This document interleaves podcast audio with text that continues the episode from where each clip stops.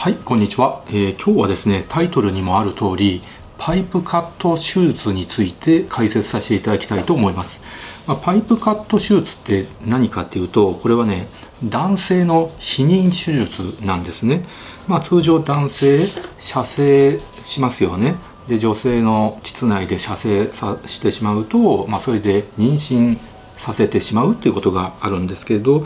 まあ、それをですね性管という管をえー、カットする、まあ、パイプっていうのは性管のことなんですよね。そこをカットすることによって精子の含まれていない精液を射精することができるわけです。そうすると、まあ、手術した後は女性の膣内で射精しても妊娠させることがないと、まあ、それが男性の避妊手術えー、パイプカットっていうわけでございます。パイプカット手術の目的とか手術方法、えー、手術後のアフターケアあとはディスク合併症あとはどういう人がパイプカット手術をするのかっていうことについて解説させていただきたいと思います、まあ、実はですね僕パイプカット手術あのすごく得意なんですよね。自分で言うのもなんなんですけど今まで1000例ぐらい手術させていただきましてまあそのあの自慢なんですけど成功率100%ですね、うん、なのでこの手術をさせていただいて今まで何か問題が起きたことは私に関してはないです。これはあの統計的なデータです。私に関して、うん、で美容整形の手術っていろいろあってねやっぱりどんな手術でもですね手術した後ちょっと不満だって言われることってね必ず一定数あるんですよ、まあ、二重の手術なり鼻の手術なり輪郭の手術なりそれは見た目を変える手術なのでどんだけですね医者がですね全力を尽くして医者が大成功ですって言っても患者さんは満足してませんっていうことはですね必ずどんな美容外科医でも一定数あるんですけどあの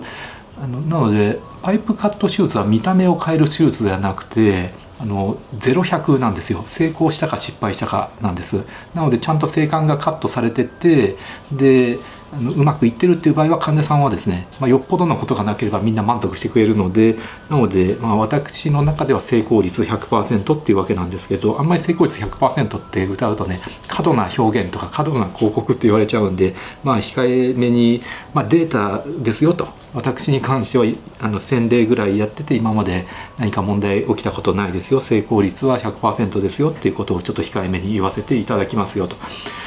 で、まあ、男性の避妊手術なわけなんですけど避妊方法っていろいろあるじゃないですか。まあ一番ポピュラーなのはコンドームですよね。あとはまあ、膣外射精する方法とかもあるんですけど、まあ、膣外射精っていうのはその性行為の時、まあ、あのコンドームつけないで、まあ、そのままやるわけですよね、まあ、俗に生でやるっていうことなんですけど、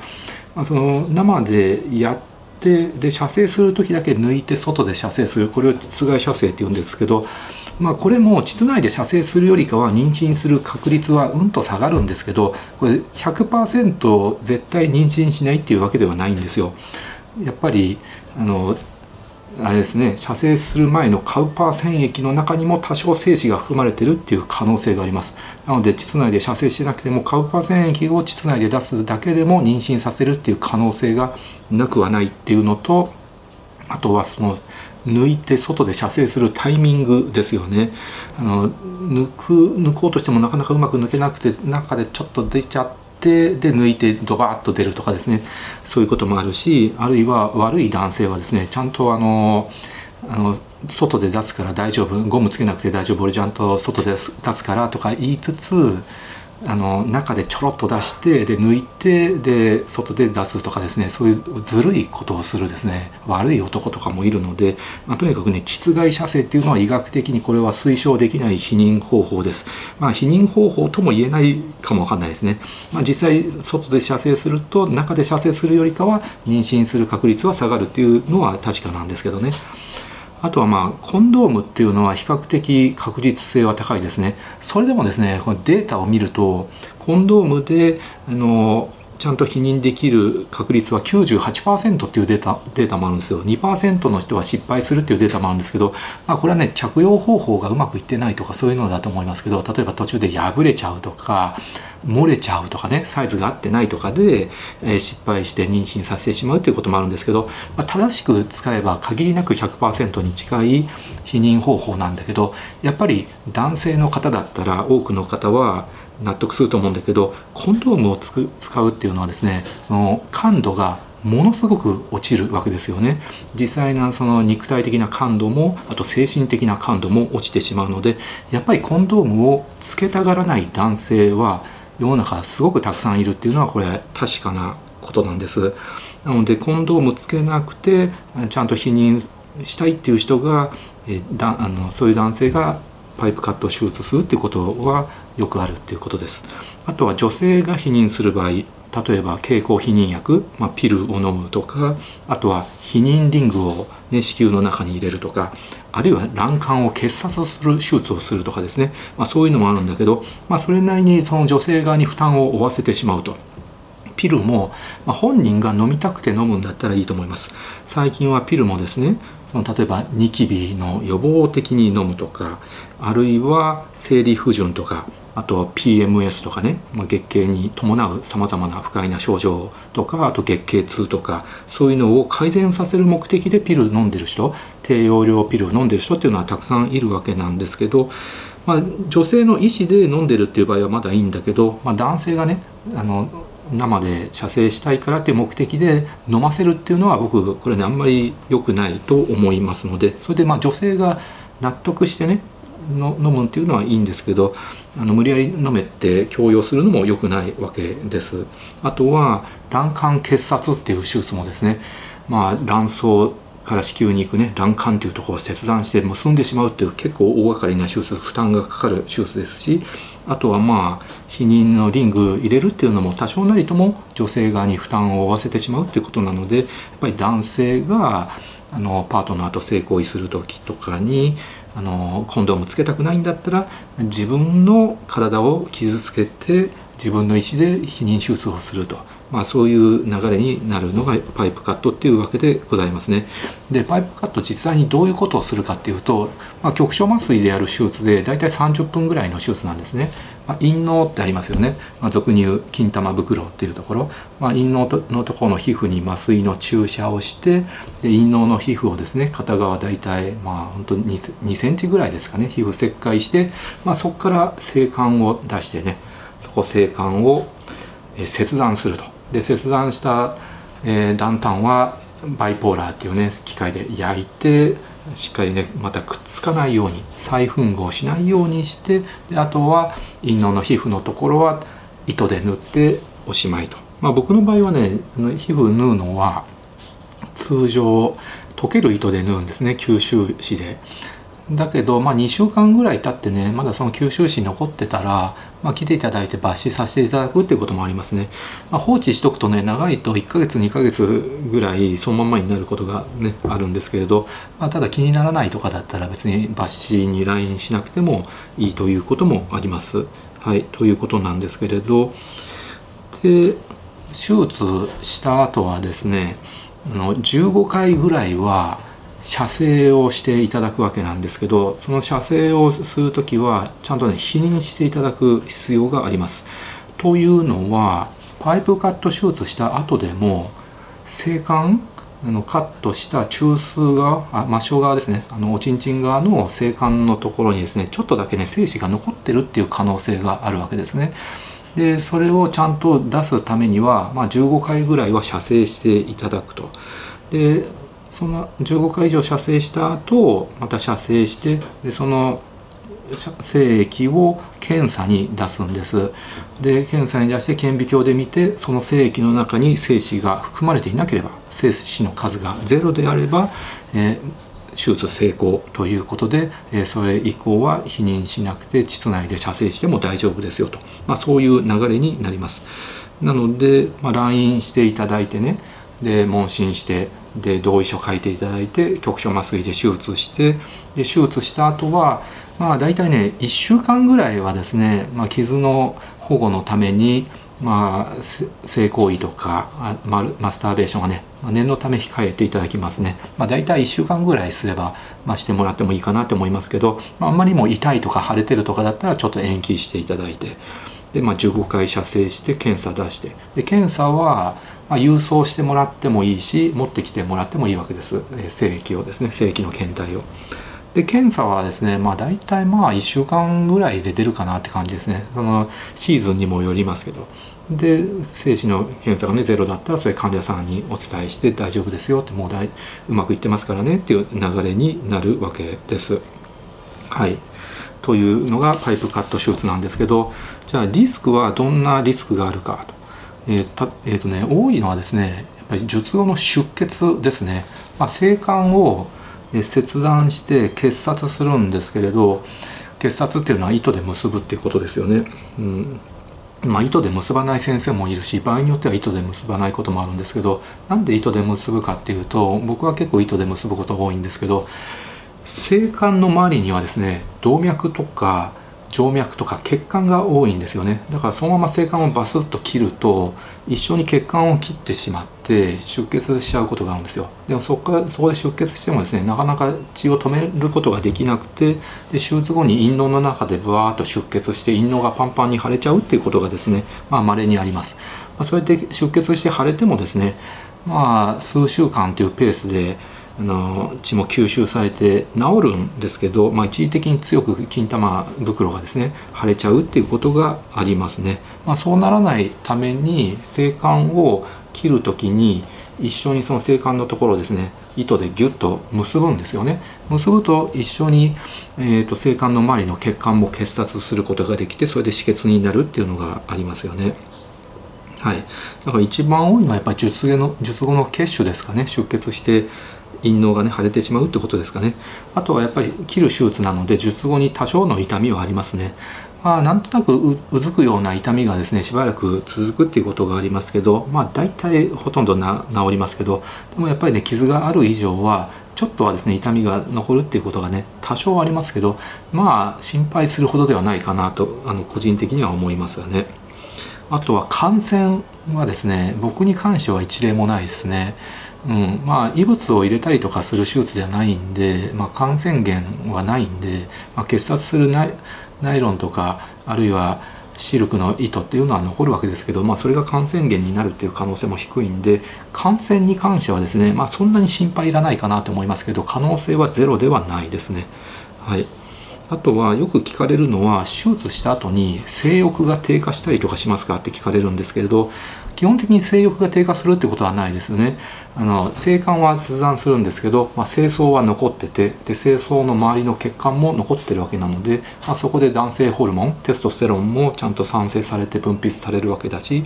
あとは精子はその精巣の中で作られ続けるんですけど、まあ、作られては分解されて吸収され作られては分解されて吸収されっていうことを繰り返すわけですね。精子はず、まあ、作られ続けるんですけれどまあ、その作られた精子が性管通ってね尿道の方に行かない射精の精液の中には混ざらないよっていうことでございますよね。なので基本的に性欲低下するってことはないです。ただ男性の性欲って気持ち的なものによって結構上下するんですよね。なので結構ね性欲がね強くなるっていう人います。それは自分はパイプカット手術して成功したから今後はまあ言葉悪い、まあ、下品なんですけど中出しし放題だってね考える人が多いんですよ。もうコンドーム一生つけなくて俺は大丈夫なんだってなるとそれで自信が湧いてきてで男性ってね自信がつくとテストステロン値が上がって性欲が強くなるっていうのがあるんで、まあ、プラスに考えると性欲が強くなるって人が多いですね。あとね逆にですね本当に稀なんですけれどあの性欲が下がるとかあのなんですか自信がなくなっちゃうっていう男性もねたまにいるんですよね。っていうのはパイプカット手術するともう女性を妊娠させることができない体になってるんですね。となるとそれがね自信を失う原因になっちゃうっていう人が本当に稀にいるんですよ。まあネガティブ思考の人がそうなると思うんですけど俺はもう女性を妊娠させることができないダメな人間なんだ不能な人間なんだってねネガティブに考えちゃうとねそれによって自信がなくなってテストステロン値が上がって性欲が落ちちゃうっていうことがあるんで、まあ、この手術した後はですねネガティブに考えなくてポジティブに考えてください。その方が人生楽しくなると思いますしパートナーの女性もね喜んでくれると思います。はい。あとはですねあの性病の予防効果になりますかってねかれることあるんです。あるいは性病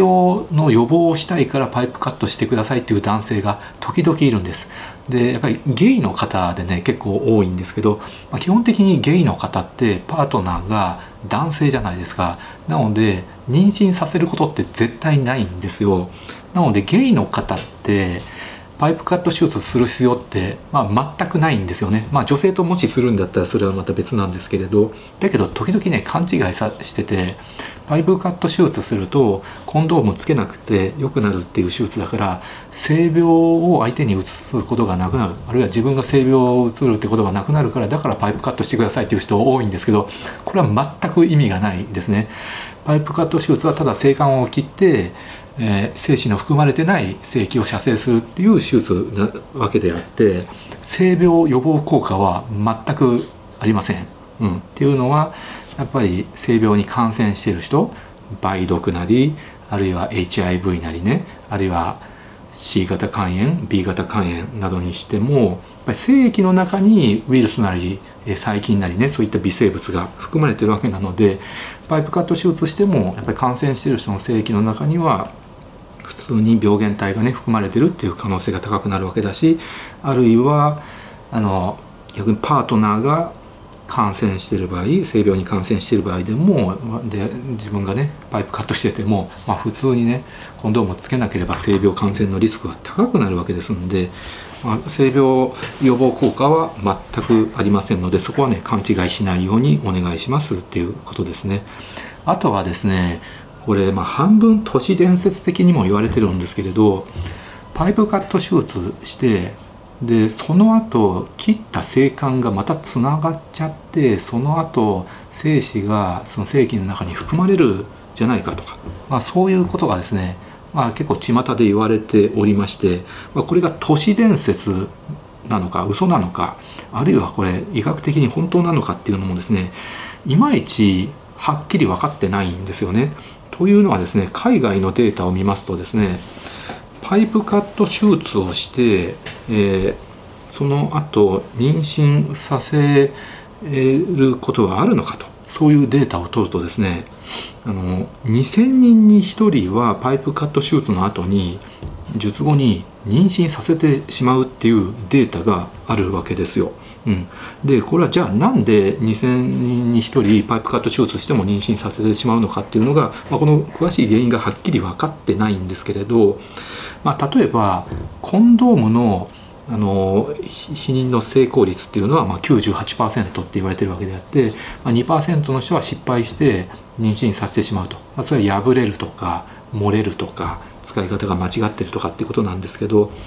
なのでそれがパイプカットになると2,000人に1人の割合で失敗しますよっていう話なんですね。じゃあこれなんでかっていうとまあ切った性管がまたくっついてしまうのかっていう説もあるんだけどこれはっきり分かんないんですよね。じゃあ考えられるのは結紮するだけなんじゃないかと。なので本来パイプカットってねある程度の長さを取ってバシッと切ってまたくっついてあの再吻合しないようにしないといけないんだけどそれ切らなくて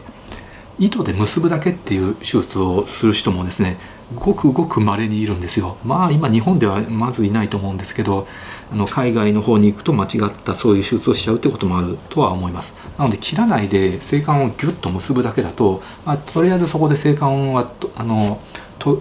あですね、通過しなくなるんで精子の含まれてない精液を出すってことになりますね。なので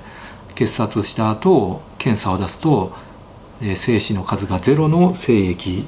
えー、っていう結果になるんですけどでも結んだこの糸が後で緩んでしまうとまた再開通してしまって精子が精液の方に混ざるってことになるじゃないですか、まあ、そういうのが考えられるとかあるいはまあはっきり分かんないんだけどあのしっかりとね生管をね長いあの距離取ってねカットしなくてただパツッと切るだけとかあと短い距離で生管を切除するだけとかだとまたそこからねくっついてあの再吻合してしまうんじゃないかとかね、まあ、そういう説もあるんだけど、まあ、これねはっきりわからないっていうのが現実です。ただ自分に関しては今まで1000例ぐらいさせていただいたんだけど術後にあの妊娠させてしまったとかね精子がまた含まれるようになったっていう人はいません。なので僕の中ではこの手術はちゃんとやればあのまた妊娠させるっていうことはまずないですよと、えー、っていうふうに考えております。はい、ということであとはね考えられるのは2,000人に1人考えられるのはこれ結構あるんですけれどまあパートナーの女性が浮気して他の男と性行為して妊娠してしまったっていうケースじゃないですかね。うんそういうのも含まれてるんじゃないかって考察されてるわけなんですけどこれ裁判でねこれ日本でも海外でもよくあるんですけれど、まあ、男性がパイプカット手術しますよねでパイプカット手術する人ってまあ既婚者が多いんですよ。で夫婦円満だっていうふうに思われてるえー、夫婦のね旦那さんがもうこれ以上ね子供を作る必要ないからあの普通もうコンドームつけたくないから生で奥さんとやりたいからパイプカットしますっていう人がね、まあ、このケースが一番多いんですけれどだけどね奥さんと性行為して生で性行為してで奥さん妊娠しちゃうっていうことがですねよくあるんですよこれ結構これ裁判になるんですけど。でそうなるとそのね夫婦は医者を訴えるんですよ。パイプカットしたのに奥さん妊娠しちゃったじゃないかこれうまくいってないじゃないかって。自分たち子供いらないのにこれどうしてくれるんだよってね医者に損害賠償請求したりとかするんですよ。で医者も戦うんですよ。私はちゃんと手術しましたって。術後に検査してちゃんと精子はゼロでしたと。ちゃんとやってるんでまた妊娠させるってことはありませんって。で散々調べてで子供の DNA とか調べると旦那さんの子供じゃないっていうことがねあの大抵そういう結果になるんですよね。うん、で奥さんはそれ分かってるんですけど私浮気しましてごめんなさいなんて旦那さんには言えないんでとりあえず私は浮気してないって言って医者が悪いんだって医者を訴えるんですけど、まあ、ちゃんと DNA 検査とかするとあの旦那の子じゃないっていうことが判明して実は不倫してましたとかね、えー、そういうケースこの裁判ねあのよくあります。はい、じゃあそれじゃないかと2,000人に1人はそれも含まれてるんじゃないかって言われてまして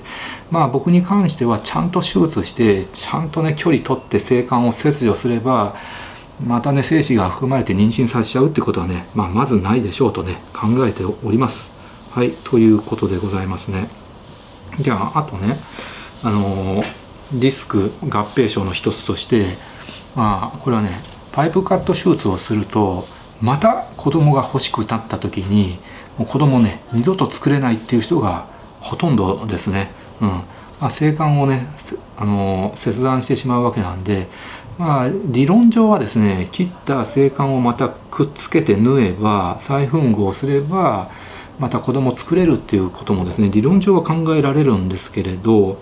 やっぱりですねしっかり手術して性感もね切除しちゃってるとやっぱり距離が足りなくてですね綺麗に再吻合できないっていうこともありますしあと再吻合の手術自体もですねすごく難しい手術なんですね、まあ、全身麻酔で患者さんが全完全に動けない状態にして顕微鏡で性感をね吻合させるっていう手術をしないといけないんですけれど、まあ、再吻合しないように手術で徹底的にね長い距離で性感切除してで断端もバイポーラーで焼いてその内腔をですね完全に閉じた状態にしてるわけなので、まあ、それをきれいにさばいて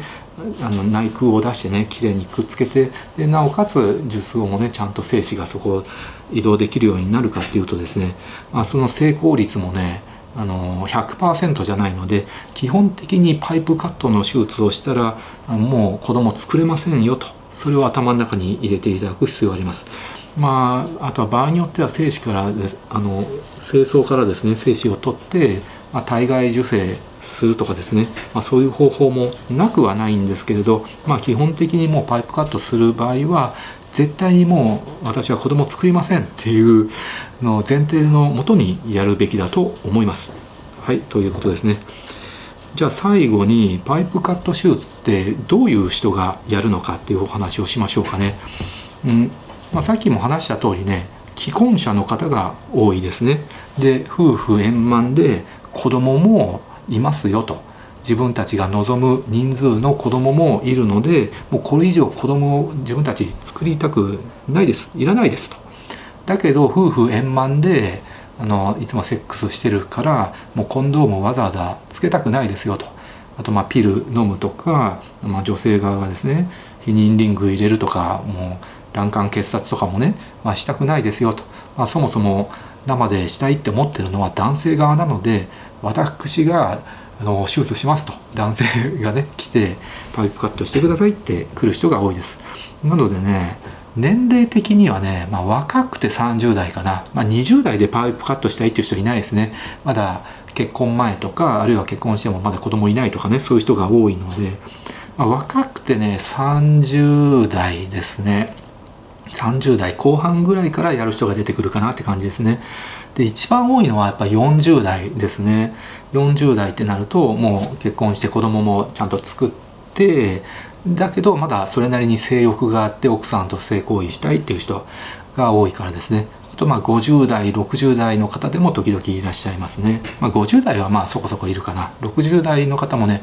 たまにねすごい元気であるいは男性ホルモン補充療法とかして性欲があってでバイアグラとかシアリスとかまあ、レビトラとかね ED 治療薬も飲んで現役バリバリででなおかつもう生でしたいっていう人がパイプカットするっていうことは多いですね。なのでまあ既婚者の方が多いんですけれどまあそういう既婚者の方でも奥さんとだけエッチするかっていうとそういう人ばっかりじゃなくて、まあ、愛人とかがいてそういう人とも性行為するからっていう人も多いわけですね。やっぱりそういう人にとってはですね愛人がいても愛人を妊娠絶対させたくないって思ってるんですよで愛人は妊娠したいって思ってるかもわかんないんだけれどまあ結局その既婚者で愛人を妊娠させてしまうとですねあのぱり大抵子供を産むんですよ愛人も。やっぱりその大抵その男の方はねお金持っててやっぱりつないでおきたいって思うわけですしやっぱり愛する人の子供が欲しいって思うわけですよ。で子供ができるとそれがかすがいになってずっとその愛人関係を続けることができるし、まあ、養育費も、えー、もらえるし自分もお世話してもらえるからってお金援助してもらえるからっていう理由でやっぱり子供を作りたがる愛人の人っているんだけどやっぱり男の側はですね本当に自分勝手なんですけれどそもそも不倫すること自体がアウトなんですけれどまああの子供作りたくないと。養育費も払いたくないし自分が死んだら遺産も、ね、その子供に持って帰って自分のなんですか奥さんの子供をね悲しませてしまうとか奥さんに怒られちゃうとかですね、まあ、本当に、ま、不届きな人がですね一定数いるわけなんですけど推奨できるわけじゃないんだけど、まあ、そういう理由でパイプカットしたいという人は多いですね。で既婚者の方でパイプカットする場合は基本的にですね原則原則っていうかもう絶対条件なんですけど奥さんの同意書も必要です、まあ、通常手術の同意書って本人同意書が必要なんですけど既婚者がパイプカット手術する場合は奥さんの同意書が必要になりますだけど独身の男性でも時々パイプカットしたいっていう人はいますね。まあ独身でも、まあ、離婚してで前の奥さんとの子供があの十分いるとかそういう場合もあるしあるいはもうあの一生遊んで暮らすからとかね絶対女性を妊娠させたくないからっていう理由で、うん、やっぱり子供ができちゃうとですね遊び人の男って遊べなくなっちゃうっていうのがあるんですよね。やっぱり養育費払わないといけないからとか、まあ、それも不届きな人なんだと思いますけれど、まあ、そういう目的で独身の方でも手術するということはあります。で基本的に独身の方でももう絶対一生子供を作らないっていう、えー、決心がある人は私も手術するっていうことはたまにありますよね。はいっていうことなんですけれどまあ結局ですねその何て言うかな。愛人がいる人でもそのパイプカットしておけば絶対に相手を妊娠させるっていうことはないんですよ。でそういう人って生でやりたいからパイプカットするわけじゃないですか。あとねその女性がピル飲んでて生でやってるっていう人もいるんですけれどそのやっぱり男性側としては女性がピル飲んでても生でして中出しするっていうことに抵抗があるっていう人は結構いるんですよね。うん、で結局ねピル飲んでるから生でして大丈夫中で出して大丈夫っていう女性っているんですけれどやっぱりさっきも話した通りまあ、例えばお金持ちの男性とか、まあ、お医者さんとかでで愛人がいますよね。でその愛人がピル飲んでるから大丈夫って。ピル飲んでるから生でして大丈夫中で出して大丈夫っていう言葉を、まあ、みんな信用してないんですよね。うん、結局ねあのこれ本当本当にごく一部の女性なんですけれど子供を作るために嘘ついてピル飲んでるから大丈夫ピル飲んでるから中で出して大丈夫っていういう嘘をつくあのピル飲んでるから大丈夫詐欺っていうのを働く女性がねほんと一定数いるんですよね。うん、ピル飲んでるから大丈夫って言われたからそれを信じて中で出したら妊娠してしまったっていう僕の知り合いの男性ものすごくいます。まあそれはいろんなお医者さんでも美容外科医でも愛人がピル飲んでるから大丈夫って言ったのに妊娠させてしまったと。でそれ女性に問い詰めたらちゃんと飲んでたのに妊娠してしまったから多分その吐いちゃったとかちゃんと吸収されなかったとかかなとか言うんですけどまあそういう場合はですねピル飲んでなかったんですよ。うん、だからピル飲んでるから大丈夫詐欺っていうのに引っかかりたくないからパイプカットするっていう男がですね、まあ、結構多いっていうのはあります。はい、っていうのもあの情報の一つですよということでございます。はい、そんなところですかね。今日はパイプカット手術の、えー、手術方法目的手術後のアフターケアリスク合併症を、ね、どういう人がパイプカットをするかということについて説明させていただきました、ま、パイプカットをご検討の方はこれをねしっかり引いていただいて、えー、絶対に子供をねもう作る必要はないと一生子供はもう今後ね作る必要はないですって決心がついてからやるっていうことが大事ですので、はい、頭の中に入れておいていただくといいと思います。はい、ご視聴ありがとうございました。